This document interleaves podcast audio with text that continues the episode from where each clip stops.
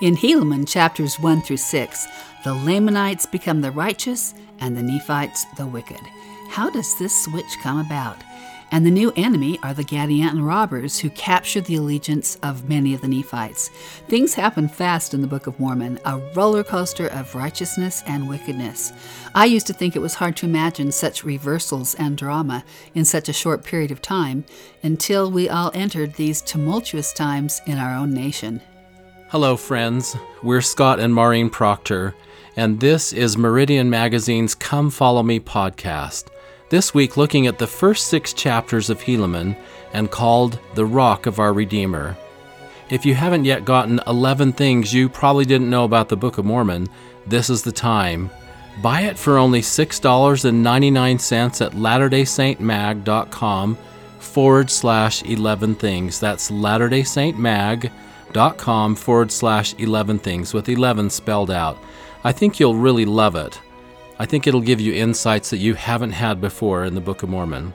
Also, if you aren't coming to Meridian Magazine every day, you are missing great content that is inspiring and insightful from some of the best Latter day Saint writers. Get all the breaking news of the church right at latterdaysaintmag.com.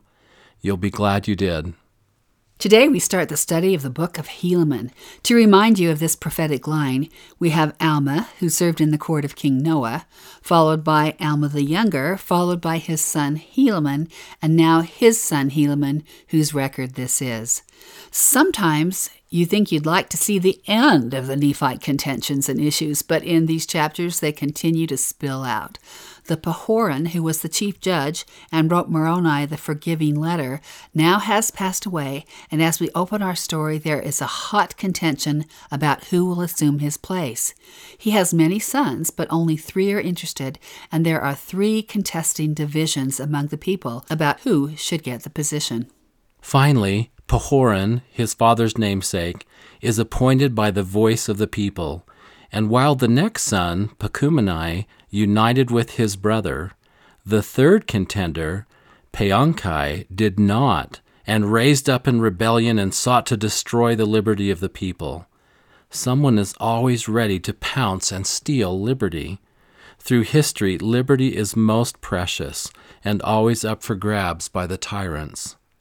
For leading a rebellion, Paanchi is sentenced to death, and his followers sent one nasty man, Kishkumen, to the judgment seat where he assassinated Pahoran. And he was pursued by the servants of Pahoran, but behold, so speedy was the flight of Kishkumen that no man could overtake them. And he went unto those that sent him, and they all entered into a covenant, yea, swearing by their everlasting Maker that they would tell no man that Kishkumen had murdered Pahoran. Since Kishkumen had been disguised when he did the murder, he and the others simply melted like a stream of underground rot into the Nephite society. Pacumeni became the chief judge, but this too wasn't to last for long. Meanwhile, with the Nephites' attention diverted to the dissension in their own government, it was the perfect time for the Lamanites to attack, and they came with fierce weapons and with headplates and breastplates and shields of every kind. Clearly, they had learned their lesson from the way Moroni had protected his army with armor. And note the sleight of hand. While everyone's eyes are upon the drama of murder and contention in Zarahemla, the Lamanites, coming from the south, boldly march an army right into the center of the Nephite land, into Zarahemla itself. Nothing makes a nation more vulnerable to attack from the outside than contention within. The leader of the Lamanites, who is an apostate Nephite named Coriantumr, kills the people on his way to Zarahemla, including women and children, and pushes Pacumeni right up against the city wall where he is slain. The Nephites are again minus a chief judge, but Coriantumr has horribly miscalculated. Moronihah, the leader of the armies, remember he's the son of Chief Captain Moroni, has fortified all the cities on the borders of the Nephite land, and the Lamanites are surrounded and must yield themselves to the Nephites. You would think this was a happy ending, but it never is. Peace is established and Helaman is put on the judgment seat, but the Gadianton robbers are still a reality. Now Kishkumen comes to murder Helaman as well. The band has now been taken over by one man named Gadianton, who, being expert with words and the secret work of murder and of robbery, has promised the group that if they would put him in the judgment seat, he would give them power and authority among the people. Yet, as Kishkumen went forth to destroy Helaman, one of the chief judge's servants had been out by night himself and had obtained through disguise a knowledge of those plans which had been laid by this band to destroy Helaman. This would be a good movie. The suggestion is that Helaman's servant is some kind of spy, for he knows the secret sign to give to Kishkumen, who then, in turn, reveals all his dark plans and expects the servant to lead him to the judgment seat to murder Helaman. The servant stabs Kishkumen to the heart, who falls without a sound. And though Helaman sends forth to catch this band of robbers and secret murderers, when Kishkumen did not return, they took their flight into the wilderness.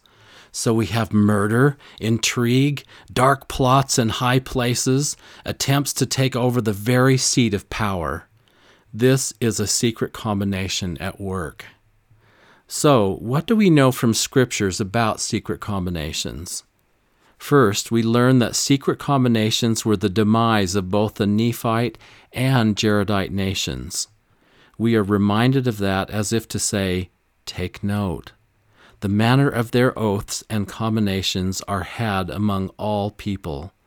That means even in our times. Secret combinations are satanic in nature, receiving revelation from him, authored by him, and held up by him. And behold, it is he who is the author of all sin. And behold, he doth carry on his works of darkness and secret murder, and doth hand down their plots and their oaths and their covenants and their plans of awful wickedness from generation to generation, according as he can get hold upon the hearts of the children of men. It is more organized, more systematic, more universal than we ever imagine. Cain founded the first secret combination, and the oaths and covenants were passed down to subsequent leaders of secret combinations. We learn that in the Nephite society, they did have their signs, yea, their secret signs, and their secret words, and this that they might distinguish a brother who had entered into the covenant, that whatsoever wickedness his brother should do, he should not be injured by his brother nor by those who did belong to his band, who had taken this covenant. Their goal is to murder to get gain, and often to grab governmental power. They work in darkness, under the radar, and lie to get their way. Members of secret combinations believe their secret works and society to be good. They pretend to act on behalf of their people in reclaiming their rights. The secret combination in this Nephite period did not get their oaths and covenants from the records that Helaman held. His father Alma had warned Helaman about them. They came directly from Satan himself. Satan lies, plots, pretends his plans are for the good of humanity, all to wrench power and destroy the work of God. He always finds many willing allies among mortals for his great power grab. In a talk in 1988, when Ezra Taft Benson was the president of the church, he spoke of many things he testified to be true, including giving his witness of Jesus Christ. He said then, I testify that wickedness is rapidly expanding in every segment of our society. It is more highly organized, more cleverly disguised, and more powerfully promoted than ever before. Secret combinations lusting for power, gain, and glory are flourishing. A secret combination that seeks to overthrow the freedom of all lands, nations, and countries is increasing its evil influence and control over America and the entire world. Again, that was 1988. If secret combinations have always been among mortals, of course they would be now when so much power is at stake. Helaman came to fill the judgment seat with justice and equity, seeking to do that which was right in the sight of God continually, and of course, leading his people to do the same. This is a very Book of Mormon moment. What we see is that it is not weapons or strategy or being stirred to passionate anger about their injustices that brings peace to the Nephites, but staying true to their covenants. The result is peace and happiness and the protection that was promised them. The gate of heaven is open to all who will make Christ the center of their lives, but the Nephites always ultimately resist. They turn from the bright promises they have of peace to weep in division and misery. Yea, we see that whosoever will may lay hold upon the word of God, which is quick and powerful, which shall divide asunder all the cunning and the snares and the wiles of the devil, and lead the man of Christ in a straight and narrow course across that everlasting gulf of misery which is prepared to engulf the wicked and land their souls, yea, their immortal souls at the right hand of God in the kingdom of heaven, to sit down with Abraham and Isaac and with Jacob and with all our holy fathers to go no more out. The only safety is in Christ and his covenants.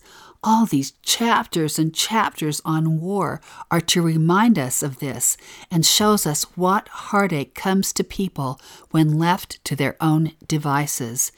Any corruption in mortal beings is exploited by Satan without the safety of the Spirit. We must have Christ to be safe. The world's bombardments are bigger than any of us can handle without Him. Whatever peace the Nephites find does not last long because dissenters yet again side with the Lamanites and begin to gobble up vulnerable cities in the south of the Nephite land. We read, now, this great loss of the Nephites and the great slaughter which was among them would not have happened had it not been for their wickedness and their abomination which was among them, yea, and it was among those also who professed to belong to the church of God.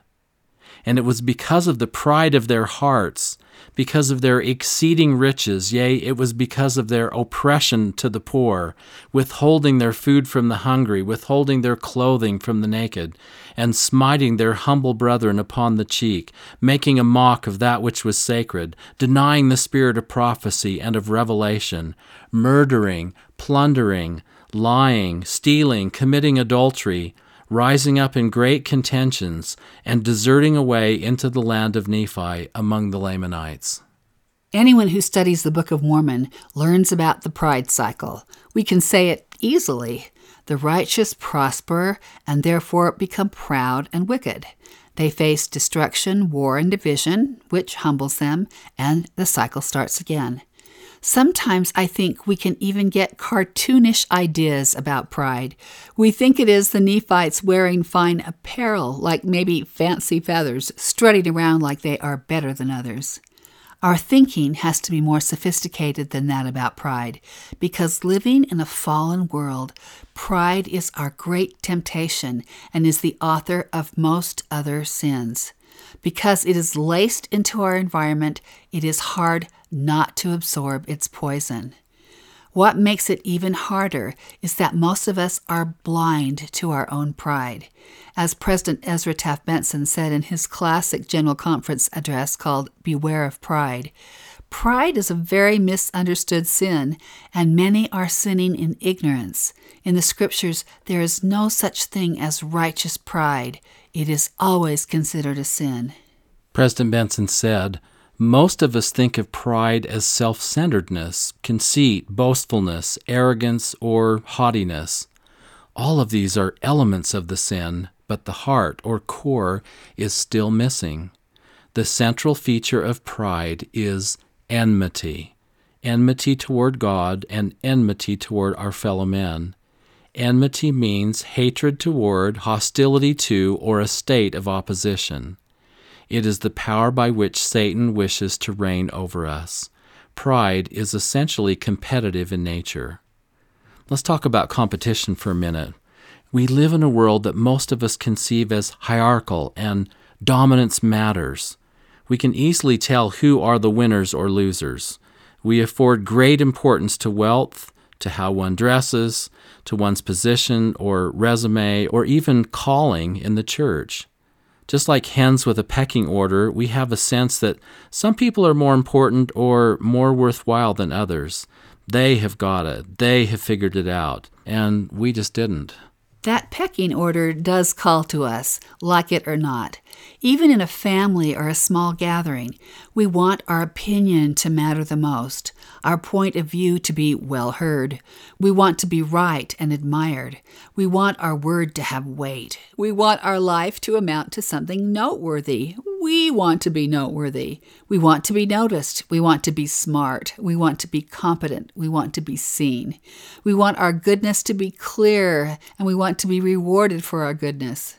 Now, isn't that all just natural? And after all, don't we have to have these needs met? That doesn't sound to me like feeling like a big deal, wallowing in arrogance and pridefully letting other people know how important you are. Yes, but what is ironic is that the state of pride is on a spectrum with arrogance at one end and humiliation or worthlessness or shame or never feeling like you are measuring up at the other. They are all manifestations of pride because all of this puts you at odds with other people. It's that enmity again. It keeps you at enmity with them. Others are not brothers and sisters who need your service and love, but people you are competing against for some limited prize. Instead, you are on a ladder, either looking up or looking down, hoping you can hustle enough to be good enough to find your place in a hierarchical dominance. Other people can sometimes become just objects to you. They are your audience or your competition or those who overlook you. In all those cases, they lose their personhood. It is a form of enmity to refuse to see people because your own needs to be built up are clamoring so loudly. President Benson said, We're tempted daily to elevate ourselves above others and diminish them. The proud make every man their adversary by pitting their intellects, opinions, works, wealth, talents, or any other worldly measuring device against others. In the words of C.S. Lewis, pride gets no pleasure out of having something, only out of having more of it than the next man. It is the comparison that makes you proud, the pleasure of being above the rest. Once the element of competition has gone, pride has gone.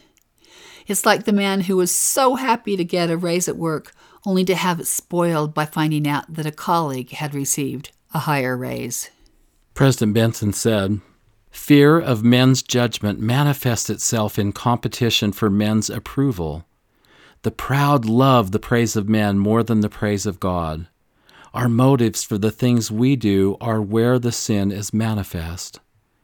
Jesus said, He did always those things that pleased God. Would we not do well to have the pleasing of God as our motive rather than to try to elevate ourselves above our brother and outdo another?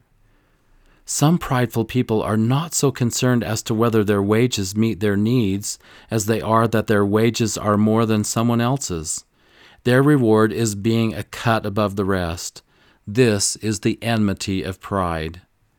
When pride has a hold on our hearts, we lose our independence of the world and deliver our freedom to the bondage of men's judgment. The world shouts louder than the whisperings of the Holy Ghost. The reasoning of men overrides the revelations of God, and the proud let go of the iron rod. And you know, Scott, the tricky thing about this is this is what the world teaches us. And we are good learners. We don't mean to be, but we are more proud than we even imagine. President Benson continued Pride is a sin that can readily be seen in others, but is rarely admitted in ourselves. Most of us consider pride to be a sin of those on the top, such as the rich and the learned, looking down at the rest of us. There is, however, a far more common ailment among us, and that is pride from the bottom looking up.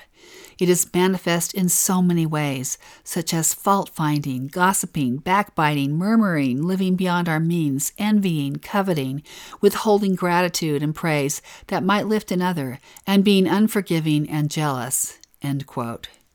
No wonder pride is so serious. It is also the source of anger, self centeredness, whining, resentment, and entitlement. It is pride that goes around complaining that it didn't get what it deserved. It is pride that is forever seeking to protect itself and blaming others. It is pride that won't accept life's trials and suggests that they are unjust to us. It is also pride that may sometimes raise a fist and blame God for all the things that didn't happen that you think should have happened, for life not turning out quite as you prescribed. Pride says, I want what I want and I want it now. Pride exhibits itself when you are slightly ruffled when someone corrects you or when you resist counsel. Maureen and I are not only married, but we work together all day, every day, to produce Meridian Magazine. It has been a great opportunity to see how we each respond to the other's helpful suggestion on a project. Even as we've been here recording this podcast, one of us will say to the other, I think you should do that line again, or you need a different emphasis. How easy it is to find some resistance in your spirit when someone else only wants to help you. It assaults the idea that you are always right, and you don't like it. That's pride. Another funny, prideful moment comes to mind. Taking our very large family on a driving trip across the country, we stopped at a charming little country rest stop where there was a gas station with lots of snacks. Our children all went in and were friendly with the owners, and I was the last one in the store. The owners came over and gave us suckers for everyone in the car. We had a very, very large family in that suburban. Do you remember what you said, Maureen? Yes, I asked you where you had gotten them. And I answered that the store owners had given them to us because we were so nice. Then, Maureen, you said something that was so much better. No, Scott, you said. They gave us those suckers because they are so nice. That was just a little moment of truth that made my pride very clear. Pride is sneaky, and we are blind to it in our own souls, but it isn't small. It is a powerful tool of Satan and the reason why he fell from heaven, and we find it taking several iterations as we make our way day by day through life. We might say, Oh no, there it is again, as we begin to come to see it in ourselves. President Benson said, When we direct our pride toward God, it is in the spirit of my will and not thine be done.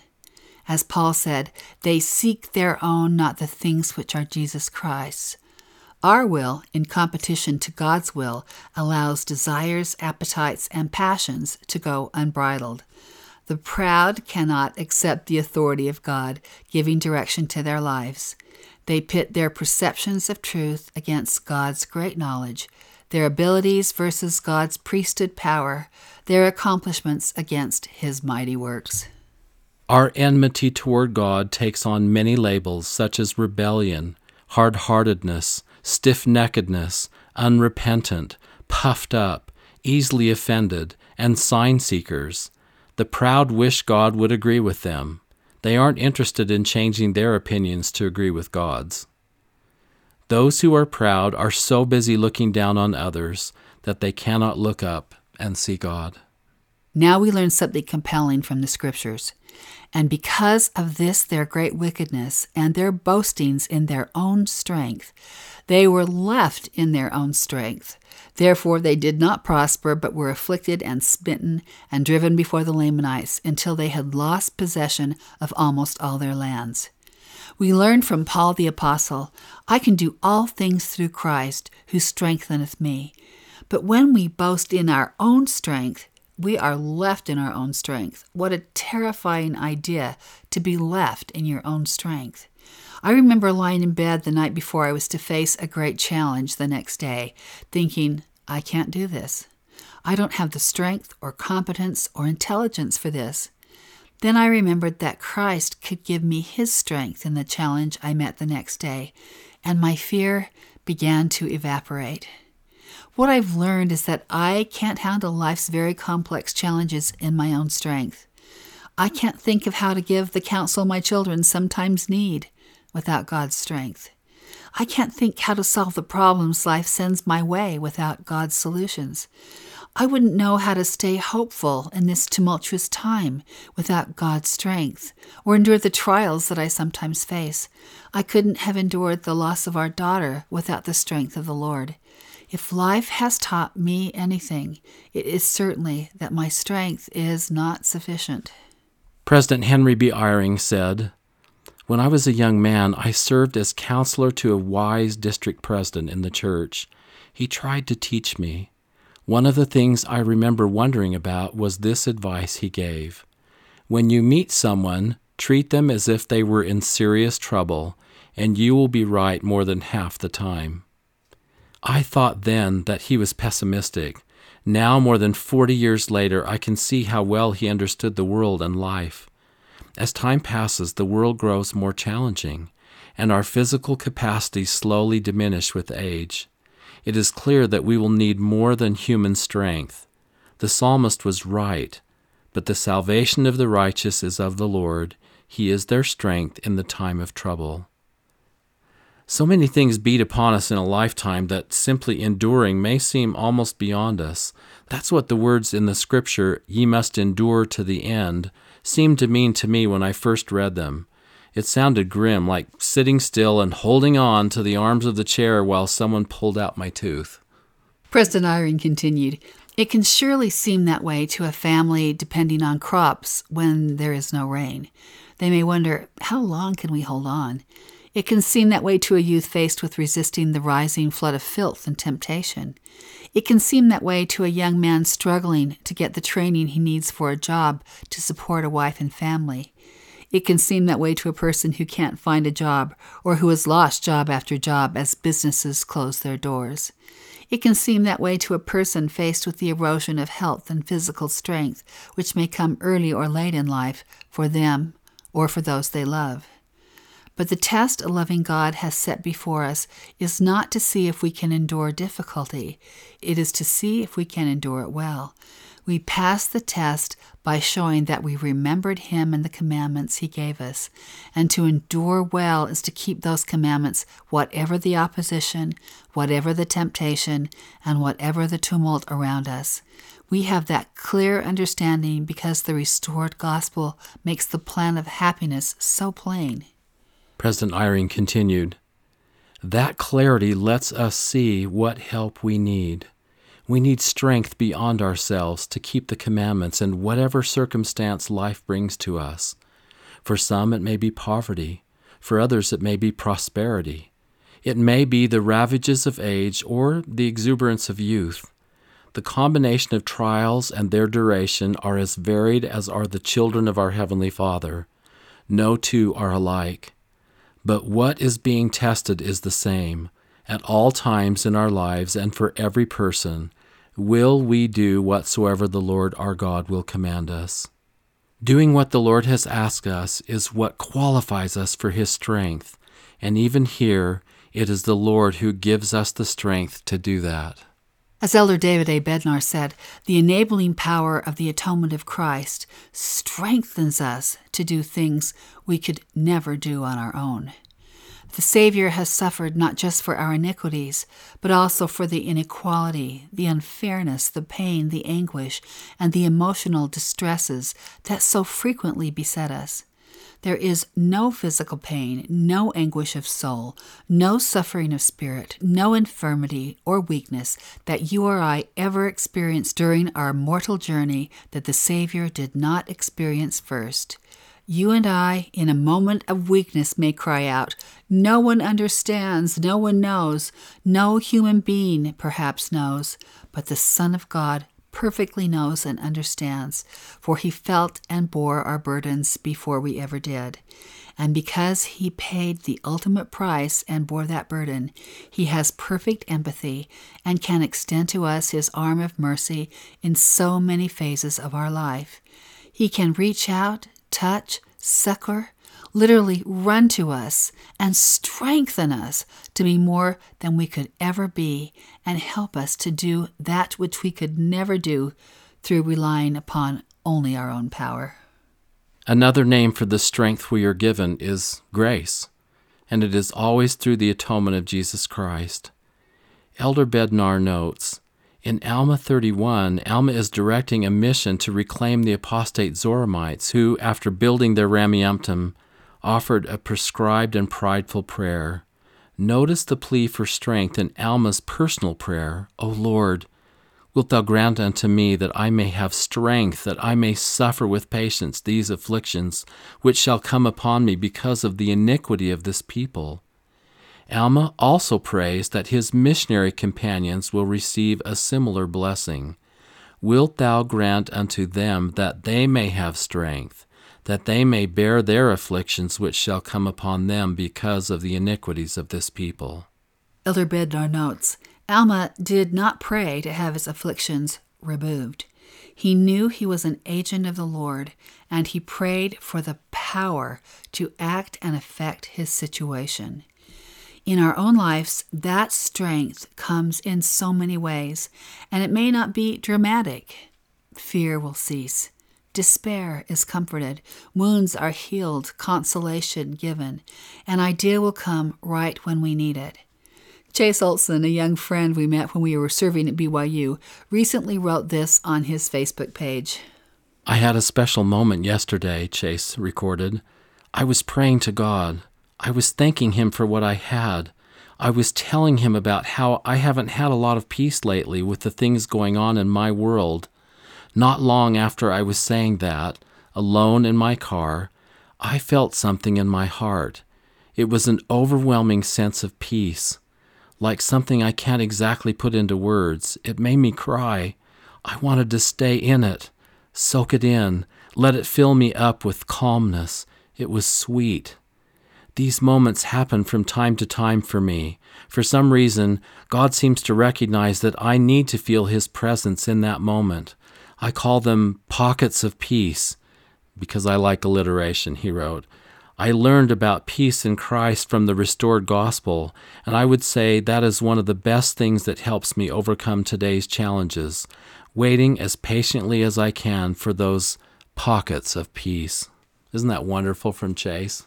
This is how strength is poured into our souls. Nevertheless, they did fast and pray oft, and did wax stronger and stronger in their humility, and firmer and firmer in the faith of Christ, unto the filling their souls with joy and consolation, because of their yielding their hearts unto God. Humility opens heaven's doors and our hearts to receive the direction from the one who is more intelligent than they all. Waxing stronger and stronger in humility is the opposite of waxing stronger and stronger in pride.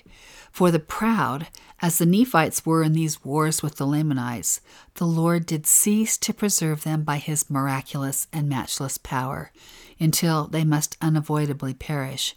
What a stark contrast! Where do we want to stand in our own lives? Now, Helaman has two sons, Nephi and Lehi, and eventually Nephi wearies of the iniquity of the people, gives up the judgment seat, and seeks to preach the word of God all the remainder of his days. Nothing he can do as the most powerful man in the land can stabilize the people. It is as his father taught him. And now, my sons, remember, remember that it is upon the rock of our Redeemer, who is Christ, the Son of God, that ye must build your foundation. That when the devil shall send forth his mighty winds, yea, his shafts in the whirlwind, yea, when all his hail and his mighty storm shall beat upon you, it shall have no power over you to drag you down to the gulf of misery and endless woe, because of the rock upon which ye are built, which is a sure foundation a foundation whereon if men build, they cannot fall. Now, note what happens to Nephi and Lehi in the strength of the Lord. They did preach with great power, insomuch that they did confound many of those dissenters who had gone over from the Nephites. And they did have power and authority given unto them that they might speak, and they also had what they should speak given unto them. They did speak to the great astonishment of the Lamanites, and their converts were many. When they are thrown into prison, God's power penetrates those walls too. They are encircled about as if by fire. And Nephi and Lehi stand forth, saying, Fear not, for behold, it is God that has shown unto you this marvelous thing. The others are overshadowed with a cloud of darkness and an awful, solemn fear. Then the voice of God speaks. And when they heard this voice, it was not a voice of thunder, neither was it a voice of a great tumultuous noise, but behold, it was a still voice of perfect mildness, as if it had been a whisper, and it did pierce even to the very soul. The walls of the prison come tumbling down, and untold thousands are converted. Could we have a more visible demonstration of the strength of the Lord and its power as we walk in our life? If we can just sacrifice pride, seek the Lord in humility, what a profound treasure we receive. Thanks for being with us. We're Scott and Maureen Proctor, and this has been Meridian Magazine's Come Follow Me podcast. Next week, we will be studying Helaman chapters 7 through 12, called Remember the Lord. Thanks to Michaela Proctor Hutchins, our producer, and to Paul Cardall for the music that begins and ends this podcast. See you next time.